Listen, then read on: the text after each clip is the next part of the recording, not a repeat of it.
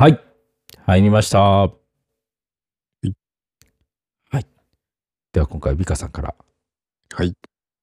えー、僕の方はですね、先日、あの、普通に夜寝ていたん、いたらですね、突然、あの、音楽が流れ始めたんですよ。寝てる最中に。はいはい。で、おその音楽というのも、なんかまあ5秒ぐらいで終わるようなメロディー、ピアノのメロディーみたいなの流れて、はい。で、結構大きな音で、うん。夫婦でびっ二人でびっくりして、何の音みたいな感じでで。自分も聞いたことがない音だったんですよ。ああ、心当たりがないんですね、その音自心体当たりが、そうななくて、なんだろうと思って、でももう3時とか4時とかですごい眠くて、僕はもう夢、夢で鳴った音かなぐらいの感じだったんですけど、うん。でも嫁に聞いても聞こえたっていうから、これは聞こ間違いなくな、どっかで流れたんだろうと思って。でも。外、外ではなく部屋の中みたいな感じで、なんだろうな、なんかインターホンとかから確かに音楽流れるからなんかその緊急通報的な、こう、インターホンから流れる音っていうのもあったりはするんで、いやでもそれにしては、なんかその緊急性が全くない音だったんですね。なんかピアノの 普通の音楽、メロディーって感じだったんで、なんだろうと思って、でも分かんなかったんで、また寝たんですよ。じゃ30分後に今度は、英語の機械音声が聞こえたんですよ。何言ってるかはちょっとよく分かんなかったんですけど、でもそれはちょっと、なんか聞聞き覚えのある機械音声だったんですね。はい。で、で、なんだ、でも、でもなんかそれでも特定、すあの、すぐ思いつかなくて、なんだろうってそこからまた30分か1時間ぐらいもう寝れなくなって考えてたんですよ。声なな。ずーっと考えてたら、うんうんあの、まあ、いくつかそのこ、これかもしれないっていうのがいくつかこう割り出していて、はい。あのはい、例えば最近買った加湿器が、まあ、新しくてドイツ製の、まあ、あんまり自分国産ではないんで、うんうんうん。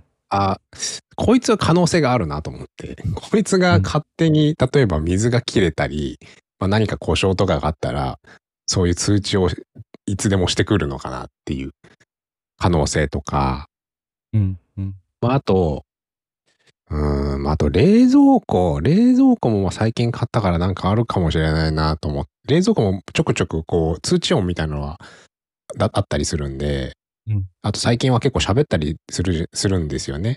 そのん。AI が喋るみたいなのがあったりするんですけど、だそういうのかなと思ったり、まああと単純にパソコンからなんか流れちゃってるかとか思ったんですけど、で最終的にあの、ずっといろんなので僕、スマホで検索してたんですよ。検索した、していろいろなこの商品と、おこの音みたいなのを掛け合わせていろいろ検索した結果、あの、答えは 5, 5, チャン5チャンネルに書いてあってですね。あの、5チャンネルの、なんで？なんで？か、なんでかわかんないですけど、検索した結果、結局、あの、結論、何がその音、音楽と音を発したかっていうと、あの、ロボット掃除機だったんですけど、おうほうほう。ロボット掃除機、そのロボット掃除機の製品名と、あのーまあ、突、音楽とか、夜中音楽みたいな感じで検索したら、5ちゃんで、これが起きてる人が数人ぐらいいて、うん夜中うんうんになんか突然起こされたみたいなのがあって、で、そこに答えが書いてあって、なんか突然初期化が起きるみたいなことを書いてあって、あの結果完了したってこと？ーどうやらなんかのバグで夜中に突然ロボット掃除機が初期化しちゃって、で、初期化した時って、まあその、結局リセットボタンを長押しした時みたいな挙動らしくて、初期化すると音楽が流れるらしいんですよ。で、バーって音楽が流れて、初期化したよ、みたいな音楽が流れて、で、そこから、えっと、Wi-Fi の接続が始まって、で、その Wi-Fi に接続のタイムアウトみたいなのがこう、何十分かあるらしくて、その何十分かのタイムアウトで切れて、あの、つコネクトできなかったよっていう英語の音声が流れたっていうのが、機械音声。機械 音声の正体。はいはいはいはいはいはい。で、やっとそれに、それに気づいて5時ぐらいに分かって、で、あの、ロボット掃除機を、あの、もう一回初期化してみて、そう、もう一回初期化したら、あ、聞いた音楽だと思って、聞いた音楽が流れて、で、Wi-Fi つないで元に戻して、あの、やっと寝れたっていう事件があって、あの、まあ、この、このロ、あのロボット掃除機はルンバとかでもなく、あの、まあ、シャオミ、まあ、中国産で、うんシャオミ、の、あの、まあ、こまあこの、弱々 FM でも話したことがあるんですけど、ドリー、ドリーミーの、あの、L、L10 Pro っていう、今はちょっともう、あの、ないモデルなんですけど、まあ多分今も、その後継品があって、おそらく、あの、それが、その機能多分あると思うんで、あの、気をつけて、気をつけて使ってください。あの、夜中、夜中に音楽が流れる機能が。そう、夜中に音楽が流れる機能というか、そうですね。夜中に突然初期化しちゃうっていうまあバグだと思うんで、これ、でも相当イライラしたんで、この夜中に突然大音量の音楽はマジでびっくりするんで、これもうあと1回か2回起きたら、ちょっともうあの買い替えようかなと思っています。もう、この子は解雇です。ドリーミーだけどいい夢を見れない感じなんですね。そうなんですそうそうなんですよね。ドリーミーの公式サイトだけ貼っときます。いや、でもね、そうですね。これがちょっとかなり、ここんなことしてくるのかっていう。まあしたくてしたもんではないと思いますけどね、どう考えても。まあそうですね。う んいやー、びっくりしましたね。アップデートでどうにかならないものだってことなんですかね。うー。うんん。ねえ、一応ファームウェアとかはあって、ちゃんとアップデート機能を使って、今までアップデートしたことはないんですけど、最新の。ああ、そう、それ系ありますよね。うん。あるけど使ったことないっていうね。そんなことない。うんそうなんですよね。まあ、新しいの買えってことかもしれないですね。うんうんうん。買って2、3年ぐらいですかね、今。まあ安かったんで。安かったんで、安くていいし、普通に、普通のそのロボットとしての機能は普通に優秀なんで、僕はルンバとかよりは好きなんですけど、ルンバみたいにボコボコぶつかったりしないんで、あの、最短距離をいつも走ってくれるんで、好きなんですけどね。うん。これだけが、ちょっと、はい。ありがとうございます。そんなホラー話でした。いや夜中で二人でこう起き上がって顔を見合わせて、もしかして私たち、そういうなんかあれがあったかな。うん、いやいや、もう切れてましたよ。お互いに。何？みたいな。俺がなんか怒られるみたいな。そういう感じ。なんか大体機械系で何か起こると僕の責任にされるんで、うんうんうんまたあんたの変な機械の音でしょみたいな感じになる。ありがち。はいはい。知らんわまあ。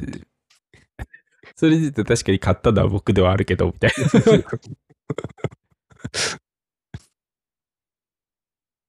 難しいですね。うん。うん。まあ、次買うときは夜中に突然音楽が聞こえてきたかっていうところを、あの、そうですね検索してから買うようになるっていうことですね。そうですね。それだけ気をつけて。その問い合わせしたら面白いですよね。新商品発売するために、このロボット掃除機は夜中に突然音楽流れたりします。いやーそうですね。最近、あのまあ、感想が徐々に出てきてですね。うん。まあ、加湿器ってあるじゃないですか。はい。白々しい。前回ね、こう、何でしょう、前回、前々回、ん加湿器の話があったと思うんですけど、うん。そこで、あの、ミカさんがこう言ってたんですよ。うん。あの、加湿器のために俺がなんで労働しなくちゃいけないんだよ。うん。俺めっちゃ金持ってんだぞって言ってたんですよ。で、うん。それがちょっと、あの、気になってて、あの、は別に後半のお金持ってるは別にどうでもいいんですけど、あの、そこは多分ただの事実だと思うんで、あの、その前半の部分で、そう、加湿器それ洗わなくちゃいけないっていうやつ。はい。はい。うん。その、えー気化式の、その、なんだっけ、加湿器うん。を使ってる、そのフィルターに、まあ、びっくりするぐらい白い粒みたいなのがつくんですよね。うんバーってついて。うんうん。まあ粒と言えないぐらい、あの、つくんですけど。うん まあ、そいつを、まあ、どうにかしたいとうん。いうふうに、ちょっとまあ、僕、思ったわけですよ。うん。確かに私も、あの、毎年、その、えー、何でしょう、その容器に入れて、えフィルター入れて、で、えー、なんだっけ、クエン酸入れて、うん、で、熱湯を入れて、みたいなことをしてたんですね。うん。それを毎年やってたんで、確かにそれめんどくさいなと思って、どうにかしたいっうんて思った時に、あれってかそもそもこのカルキってなんでできるんだっけって思って、うん。う。うんん。まあその、まあカルキの化学式をまあ調べたわけですよ。うん。おーすすいません、嘘つきました。はい。えっ、と などうやって発生するかっていうのを確認したわけですよ。うんそしたらまあ塩素と、えー、なんだっけ、マグネシウムかな？なんかこう紐づいてなんかできるらしいんですよね。うん。うん。うん。まあ、いそれだったらその塩素中和できるじゃんって思って。うん。うん。うん。でももしかしてビタミン C 入れたらいいんじゃね？と思って、まあ、すしばらく実験してるんですけど、はい。はうんい。今のところ、カルキの発生、まあ、完全にしてないっていうことはないですけど、だいぶ抑えられてますね。かなりへーうん、抑えられていて、うん、実際に効果はありそうっていうのが分かりました。はい。うん。まあ、ビタミン C なを入れてるだけなので、あのなんでしょう、健康に何かっていうのは当然ないですし、うん。ううん。ん。まあ、ただちょっと気になるのが、その、塩素が入ってる理由ですよね。う。うんん。まあ、一般的にこうなぜ塩素が入っているかで言うと、うんえーまあ当然、水を、まあ、除菌したいからうん。ですよね。うん。なので、えー除菌効果が、まあ、薄まるうん。っていうのが当然ありますと。うん。まあ、ただそこは毎日、あのー乾燥させるとか、毎日ちゃんと水を入れ替えればまあ問題ないうん。はず。うん。ですし、まあ、あの、よく昔の加湿器にあるこう、ヌメヌメ感みたいなのあるじゃないですか。うん。うん。あの、赤カビが生えてヌメヌメするやつ。うん。う。うんん。まあ、あれに関しても、えー、まあ、大抵のこう、気化式のやつだと、なんでしょう、なんかそのちっちゃい、なんかフィルター、なんていうのあの、なんかついてて、なんか銀イオンのなんか入ってるやつとか、あまあ、そういったの。があって、まあ、それを入れておくことで銀イオンで、えっ、と、それを浄化してくれるっていうのが、まあ、ありますと。うん。うんいうのがあるので、あの、まあ、そこで担保できるでしょうと。うん。うんまあ、思ってますと。で、ただ、ビタミン C っていうのは、その銀イオンの、そのイオンを、イオン化を進めるだけ、なんか、なんかそういったなんか効果があるらしくて、あの、へーイオンから銀にしてしまう。うん。可能性というのがなんかあるらしいと。うん。いうのが、あのこれはあのチャット GPT さんが言ってたんですけど、まあ、それを言ってて、はい。で、それバートさんに聞いて同じことを言ってるので、まあ、確かにそれじゃ本当に起きるのかもしれないなうん。と思いましたと。うん。で、逆にじゃあそもそも、あのイオンじゃなくて、銅とかでやったらどうなると思って、うん。ううんん。そしてまあ銅自体は、えっ、と、まあ酸性には弱い。うん。ですけど、えっ、と、ビタミン C はすごく弱い酸だし、そもそも、えっ、と、4リットルの水に対して入れるのであれば2グラムぐらいかな。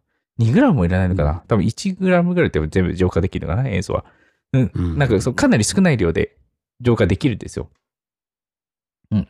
なので、あの、そんな薄いビタミン C の水溶液が、まあ、当然酸性っていうほどの酸は持ってない。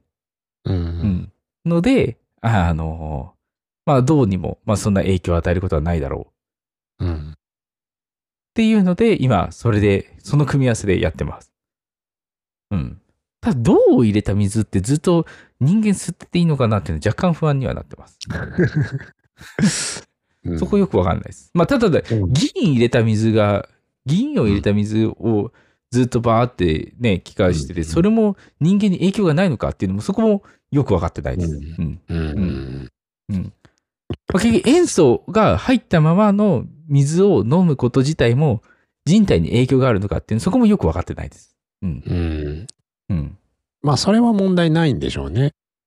うん。現実に水道水飲める、飲める水が一応出てるわけですからね。飲め、飲まないですけど。うん。でも銀イオンも、だからある意味そう、ね、それで多分大丈夫だっていうことで出てるんですよね。多うんうんうん。そうですよね。うんじゃあ、どうも大丈夫。銅をなんかその結構入れてる人はいるみたいなんですよね。ええ銅をその加湿器のポットに入れて浄化させてるみたいな。うんいや、その銀イオンのそれ系のがない加湿器とか。でやってる人はいるみたいですね。ただ健康的なものは知らないけどっていう。うんうんうんうん。で、これ、あの、気化式の話だけじゃなくて、うんもうちょっとあの、何でしたっけ？ミカさんもそのつ使ってるそのスチーム式？はいはいはい。これから冬に向けてこう用意しといた方がいいのかなともちょっと思ってて。う。うんん。やっぱり気化式って結構時間かかるじゃないですか。上がるまで。うん。そうですね。うん。うん。なのでちょっとそういうのもありかなと思って、あの、1台持っとこうかなと思ったんですが、あの、それもやっぱり軽気はつくみたいですね。まあ、いわゆるよく限りポットがつくので、まあそもそもつくだろうっていうのは当然なんですけど。でも、メンテはすごい楽ですよ。これは。うんうん。2週間に、あの、普通に加湿するのと同じ要領で、水満タンにして、クエン酸突っ込んで、あの、ピッと押すだけなんで、で、2時間ぐらい加湿した後に流すだけなんで、あの、なんかフィルターゴシゴシみたいな、そういうのがないんで、その点はあ楽ですね。水入れ替えてるだけぐらいの感覚なんで、スチームは。ーそうそこもちょっと僕調べたんですよ。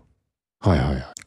あの、一般的に言われてるその、なんだっけ、えっ、と、クエン酸？はい。は、なんでそうこびりついてるのに落ちるんだろうっていうのちょっと不思議で、うん、うん、うん。うん。研和成分があるんですよね。うん。重曹もそうなんですけど、あの、はいいや、それによって落とすことができる。なので、それって長期的に見たら痛めてるのではってちょっと思って、うん。そう、なんかそこで考えると、なんか、あの、ビタミン C は研和成分入ってないんですよ。うん、うん、うん。なので、そのビタミン C を入れて、やる方が本当はいいのではっていうのをちょっと思ったりはしました。うん。うん。ああ。まあ確かに特にスチーム式で言ったら、100%沸騰するわけなんで、あの、その雑菌とかっていう点では、いいのかも。その、なんだろう。軽気が抜けてても、沸騰させてんだから、雑菌はなくなああ、確かに確かに。気化式よりさらに安全かもしれないですね。る。安全性は高そうな気がしました。うんうんはい謎の銅を入れるより。うんうんうん。そうね、そうね。うんうん。だからそそそこに銅を入れるのは、なんか、どう、どうなんですかね。いや、どう、だって、でそ、そう、だから、あれですよね、その、大丈夫なの式のやつ、はいなんかし、に、あの、銀イオンのあれっていうかもう入んないじゃないですか、そもそも。なんかそういった。入れないじゃないですか。入多分だかられないなんか、入れること自体がそもそも沸騰させる中で良くないのではっていう気はしてます。そうですよね。うんうん。あ、で、沸騰して熱があるがあるから、なんでしょう。あの、酸化しますよね、多分。その金属で言うと。まあ、まあ、そこが100度ぐらいできなるのかっていうのはありますけど、まあ、酸化はする要因ですよね。うん。うん、熱を加えるっていうのは。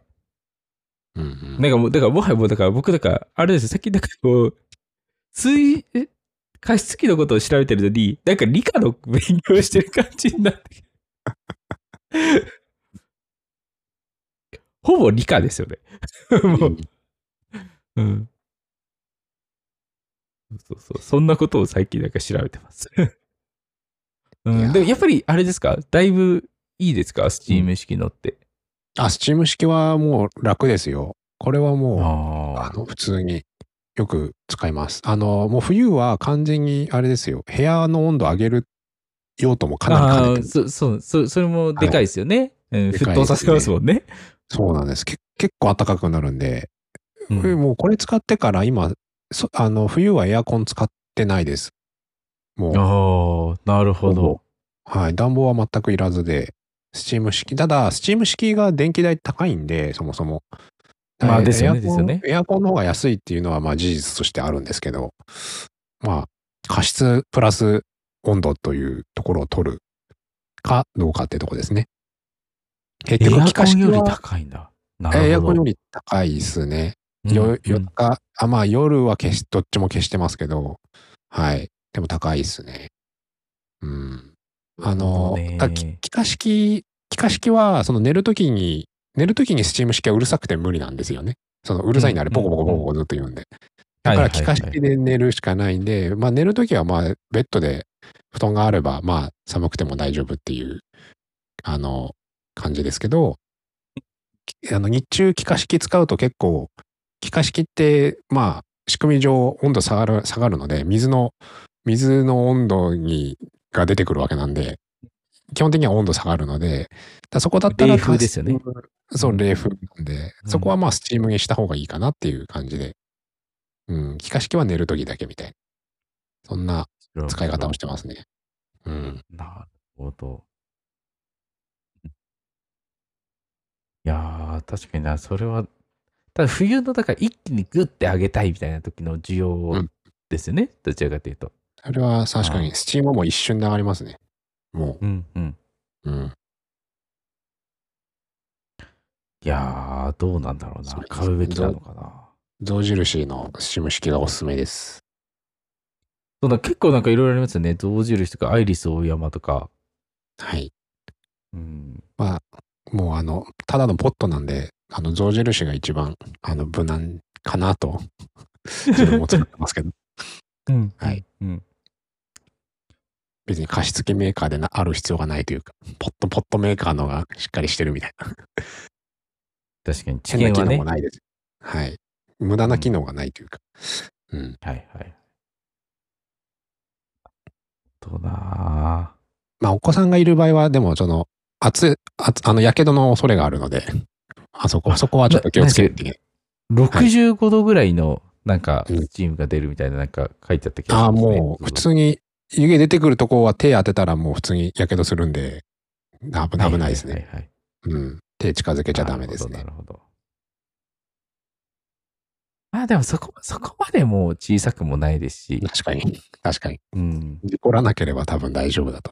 普通にしてれば。で、ね、危学ぶよっていう。ぐらいで。うん。触って学ぶ。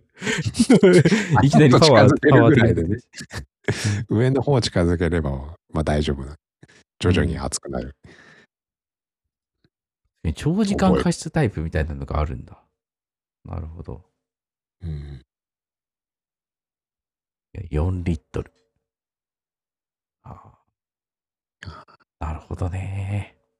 これなんかプラスして、こう、あれですね。なんだっけ。えっ、と、節電みたいな、しはいはいそれ系のやつがあったら最高なんだけどなって感じですね。う。うんん、うん。難しいですね。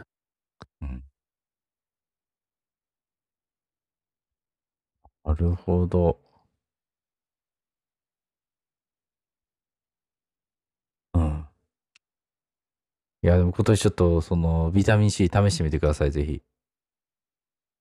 チれでへハイジェン液入れてるんで、これにビタミン C 入れたら、なんか何、どういう化学反応あ、がいやいやああれあれ、あれ、あちゃちゃちゃち。あの、スチーム式ですねなんだっけしそう、スチーム式、うん。それ、軽気が出なかったら、なんか、そうですね。なんかそのビタミン C を買って入れるぐらいだったら、もう浄水器入れればよくないってちょっと僕は思ったんですよね。浄水器って軽気抜いてるじゃないですか。ビタミン C ってでも、あれっすよ。あの、1000円で 900g 手に入りますからね。で、1回使う量が 1g に満たないですかね。はい。それもうなくなんないじゃないですか。そのビタミンそうそうそう。で、逆にで、使うの大変賞味期限で言うと3年ぐらいありますからね。ああ、そうなんですね。うん。なるほど。そうそうそうそうそう。えだからめちゃめちゃコスパはいいですよ。ちょっとそれは舐めたりすることも可能なんですか？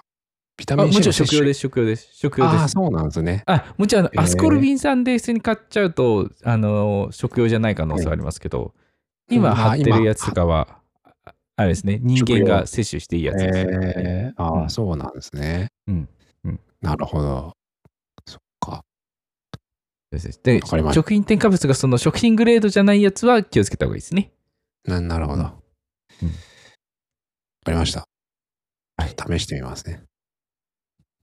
ぜひぜひ。